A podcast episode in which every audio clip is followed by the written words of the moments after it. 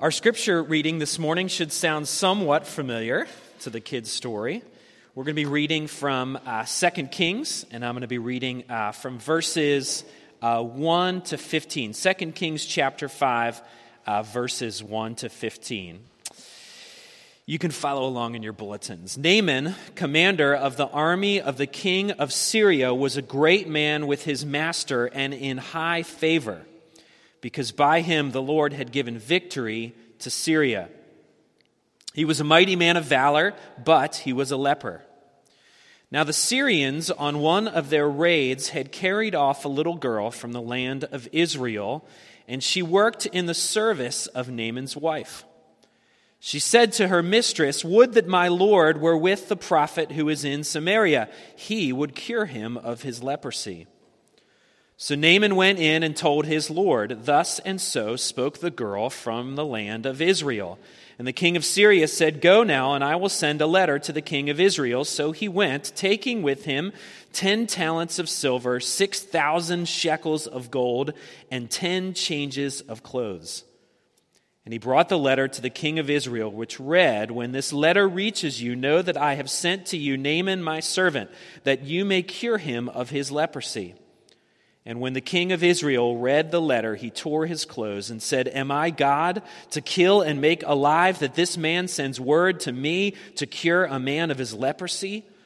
Only consider and see how he is seeking a quarrel with me.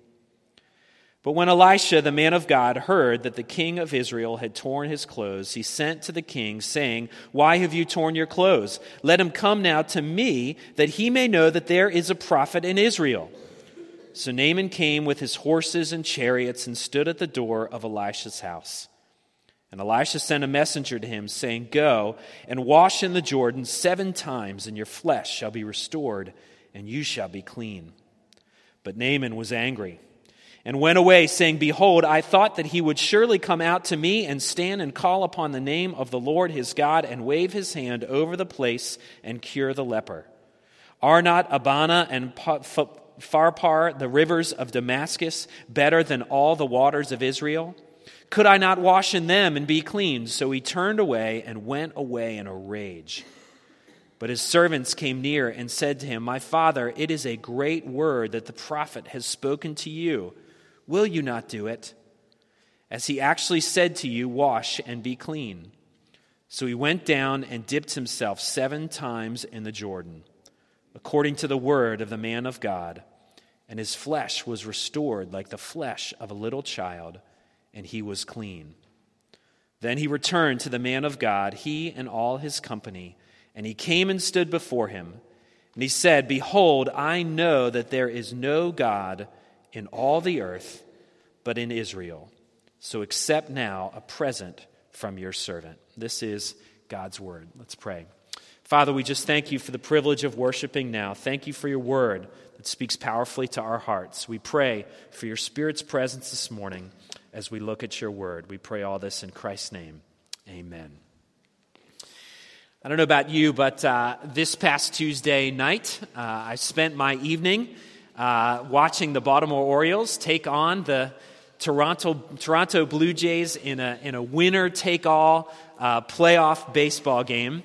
And uh, despite the finish, it was a really good game. Uh, the game went 11 innings. The result uh, was not like not what we had hoped for, but it still was a, a very good game. Uh, but this game, like all really good games, games that kind of go into legendary status, uh, was full of all sorts of controversy. Everybody was talking about the game uh, the next day, and it was full of characters as well. Uh, if you watch the game, you'll know that one of the most interesting stories that came out of the game cap- happened in the, the later innings of the baseball game when one of uh, our outfielders uh, was just taking care of a routine fly ball. He was circling in the outfield, getting ready to catch the ball. And then, uh, as he caught the ball, saw it into his glove, uh, one of the Toronto Blue Jay fans uh, threw a, a, a can of beer at him and everybody immediately was up in arms over, over what had happened, thankful that it didn't disrupt the play, but they were furious about what had happened. And all of a sudden, the story of this game now had a villain. a very clear and defined villain. Immediately, everybody was up in arms over what had happened. Uh, people in Baltimore overreacted like we always do. And instead of just inciting the suspect, we were disparaging an entire country for what had happened. Uh, by Tuesday, I don't know if you noticed this, but by Tuesday, they had zoomed in from the, the stands and had zoomed in on the picture of the person who had done this. And true to form, the, the picture was dark and menacing. He had a scowl on him, and it was just perfect because this story had now had a villain. It had become uh, more than just a game, it was a story about characters and about character development and all about drama as well. Well, this morning, what I'd like to do is, is look at our story not through a bunch of points, but I want to look to, at our story through characters and through character development and, and see the drama of the story that comes out as we look at the three main characters of this story. We're going to look at Elisha, the prophet, we're going to look at Naaman, and finally, we're going to look at a little girl. First of all, we see the, the character of Elisha. Elisha, if you've been with us, we've been looking at stories of his life over the past couple weeks. He was one of the more significant prophets uh, in the history of Israel, God's people. He was a successor to uh, the prophet Elijah, who also did many miraculous things. And, and over the past few weeks, we've seen some of the interesting things that, that he has done. We saw him part the Jordan River. We saw him uh, miraculously provide oil uh, to a widow who was in need. We have seen him raise back to life uh, the son of a Shunammite woman who had passed away. And, and as we've looked at all these stories, we've, we've seen them to be authenticating signs that Elisha himself was God's man. He was the physical representation of the power and the presence of God for the people of Israel. And when this story opens up, we see that he is sitting in his home when he learns that uh, Naaman has come into the country. Naaman, uh, a foreigner who had contracted leprosy, was approaching not just his country, but was now approaching his home. So he sends instructions out to this man, Naaman, telling him to go wash in the Jordan River. Now, we don't know why Elisha didn't go out and greet Naaman himself. We don't know why he just sent instructions ahead of time. Perhaps he himself was fearful about contracting leprosy. Maybe he wanted to stay ritually clean as God's prophet according to the ceremonial law. Perhaps he was fearful of this great military leader who is now approaching his house. Maybe he was just in the middle of a television show that he didn't want to miss the ending to. But whatever reason, we don't know, but he was given a simple instruction. He gave a simple instruction to go out to Naaman to wash himself in the, the Jordan River. And of course, after some cajoling, Naaman followed that instruction and he was healed all the glory, all the, the honor for this miracle wouldn't go necessarily to Elisha the prophet. Ultimately, everyone understood that it was the power of God working through Elisha. And this is why he refused to take all the gifts that Naaman had offered him, because all the glory for what happened belonged to God and to God alone.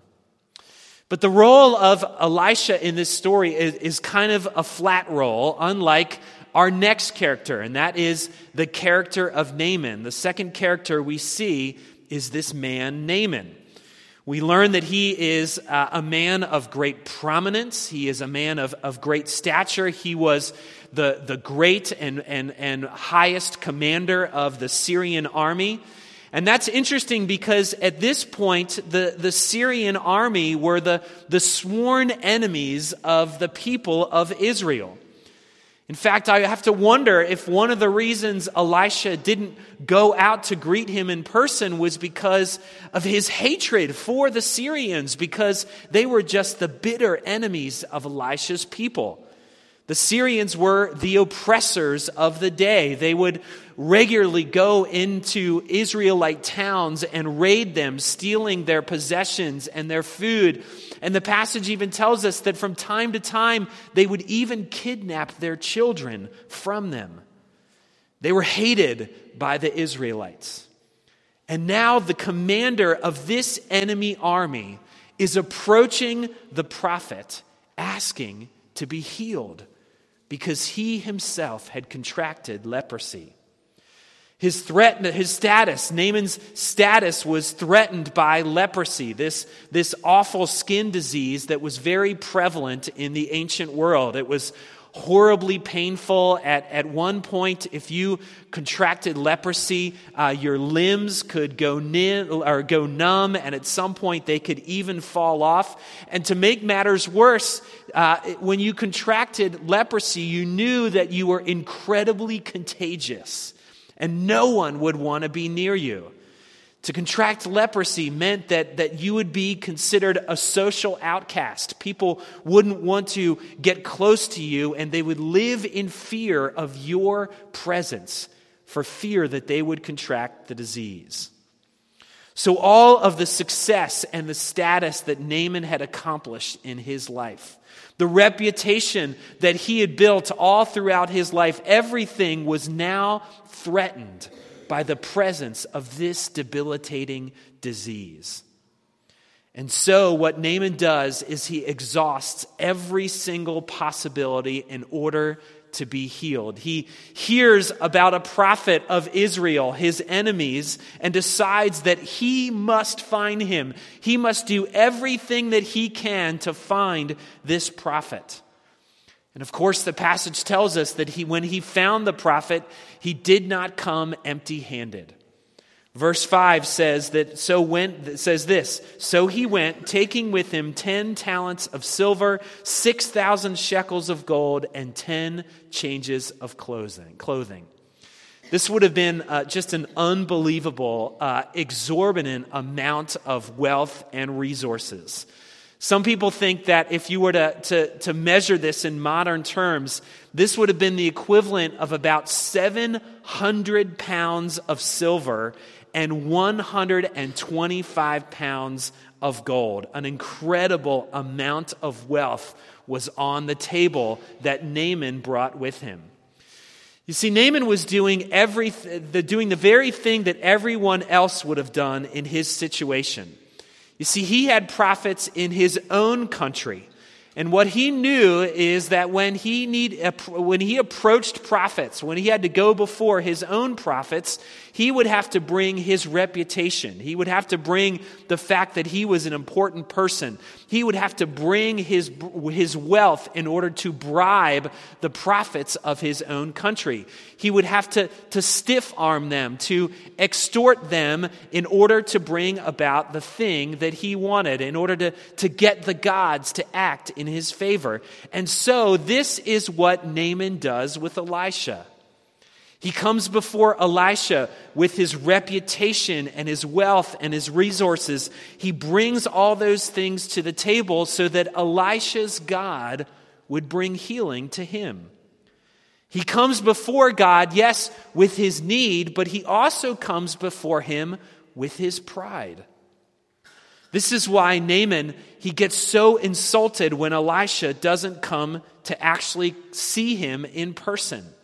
Elisha simply instructs Naaman to go wash in the Jordan River so that all of Naaman's reputation and status and wealth at the end of the day meant nothing to Elisha. These instructions infuriated the prideful Naaman, and he walks away angry and finally, a servant comes to him and pleads with Naaman and speaks some sense into him. And in that moment, his need overcomes his pride. He washes himself in the Jordan River and he is healed.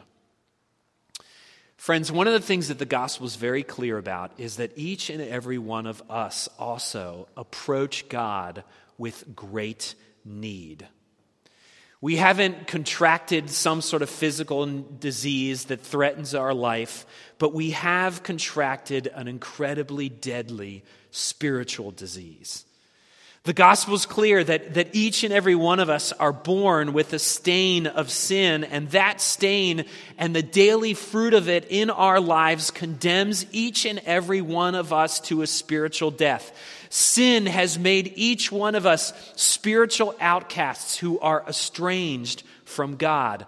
And there is a deep sense inside all of us that this is not the way things ought to be. There's a deep longing inside of each one of us that desires to be healed.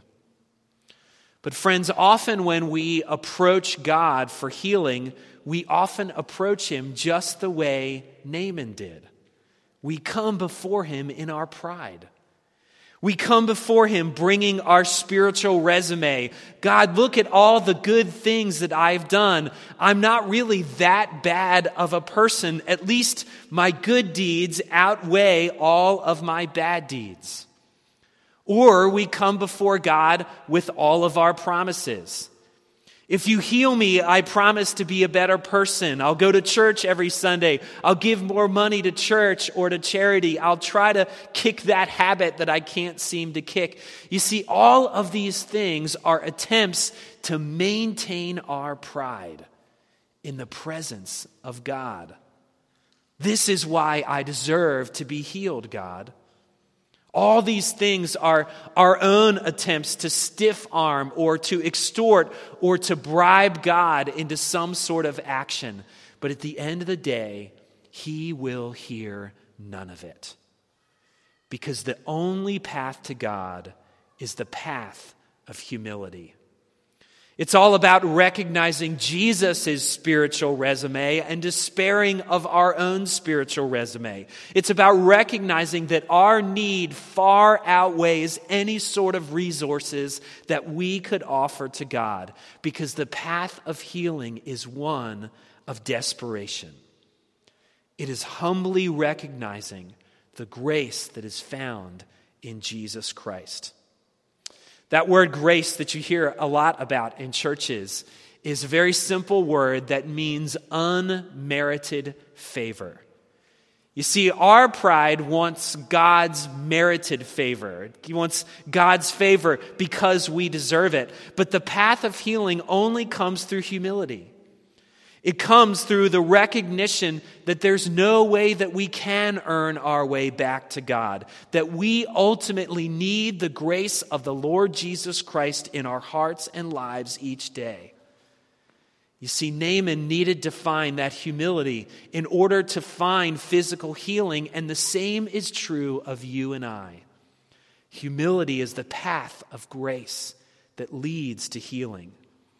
In the end, we, it had nothing, to, we have to do nothing. Instead, all we need to do is receive that gift of grace. And once we receive that healing, it translates into worship.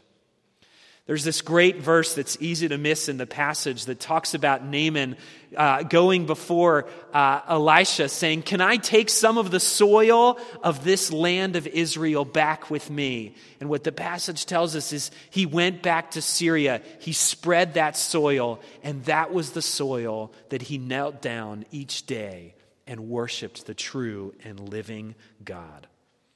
Friends, humility leads to grace. Grace leads to healing, and healing leads to worship. So we've seen the story through the eyes of Elisha, we've seen the story through the eyes of Naaman, but finally we see the, the, the, uh, the, story through the eyes of one more character, and she may be the hero of this story. We see it through the eyes of a little girl. Because all this would have never happened if it weren't for a little girl says in verse 2 Now the Syrians. Uh, now, the Syrians, on one of their raids, had carried off a little girl from the land of Israel, and she worked in the service of Naaman's wife. She said to her mistress, Would that my Lord were with the prophet who is in Samaria, he would cure him of his leprosy. Imagine just for a minute what life would have been like for this little girl who was carried away in this raid. Most likely, as a child, she had been kidnapped from everything that had felt familiar to her. She was ripped from her family and from her friends. She was introduced to a life of slavery and oppression. She was as low as she could be in the social hierarchy of a foreign land. She had no way of escape, of escape. She had no way of returning to that which was so precious to her. And to make matters worse, she had to be the servant in the home of the man who was most responsible for her slavery. He was the one that was most responsible, the commander of the army for the place that she had been in. I don't know about you, but my reaction would have been to, to secretly hate my oppressor, to secretly harbor bitterness, and to do everything that I could to, to subtly stick it to my oppressors, but not this little girl. She knew of God's power from a very young age. And with boldness, when the time came, she pointed her enemies to the path of healing. And because of her faithfulness, one of the most influential men in one of the most powerful militaries of the day was healed. And he was now a worshiper of the one true God. Friends, her story is a reminder that one small witness has incredible ripple effects. Friends, every day you and I are invited to give small witness to the power of God in our lives. And that small witness always has ripple effects. I read an article uh, this week in uh, an, a journal and the, uh, the, the article was about a research project called the HALO Project. And in this uh, project, the research examined what impact the presence of churches had in cities and uh, in the regions that surrounded cities. And what it did is it studied the impact of churches in the city of Toronto over an eight month period. And what it found was this the results showed that churches don't just shine a light on their members, but that their activities have a halo effect that sheds light and gold on the rest of the city. How much? The study estimates a cumulative economic impact approximately $45 million. It suggests that churches are far more important to what makes a good city than what most would suggest. And as I read that, I thought of this story. I was reminded of the fact that our faithful presence, your faithful presence, my faithful presence, our small witness has great ripple effects. That your healing, that your worship inevitably leads to the welfare not just of your life, but to the welfare of communities and cities. You see, the faithful presence of a little girl brought Naaman to the presence of God in the person of Elisha, and there he found healing. Well, friends, the presence of God is made perfect in the person of Jesus Christ. He is the only one true source of healing. So don't approach him with your pride. Instead, know that humility is the only way to approach him. As the great hymn says, Nothing in my hand I bring, simply to thy cross I cling. So, friends, cling to the cross of Jesus and find healing for your souls. You'll be introduced to a life of worship and a life of mission where your faithful presence, your small witness, has profound influence in our culture, in our city, and in our world. Let's pray.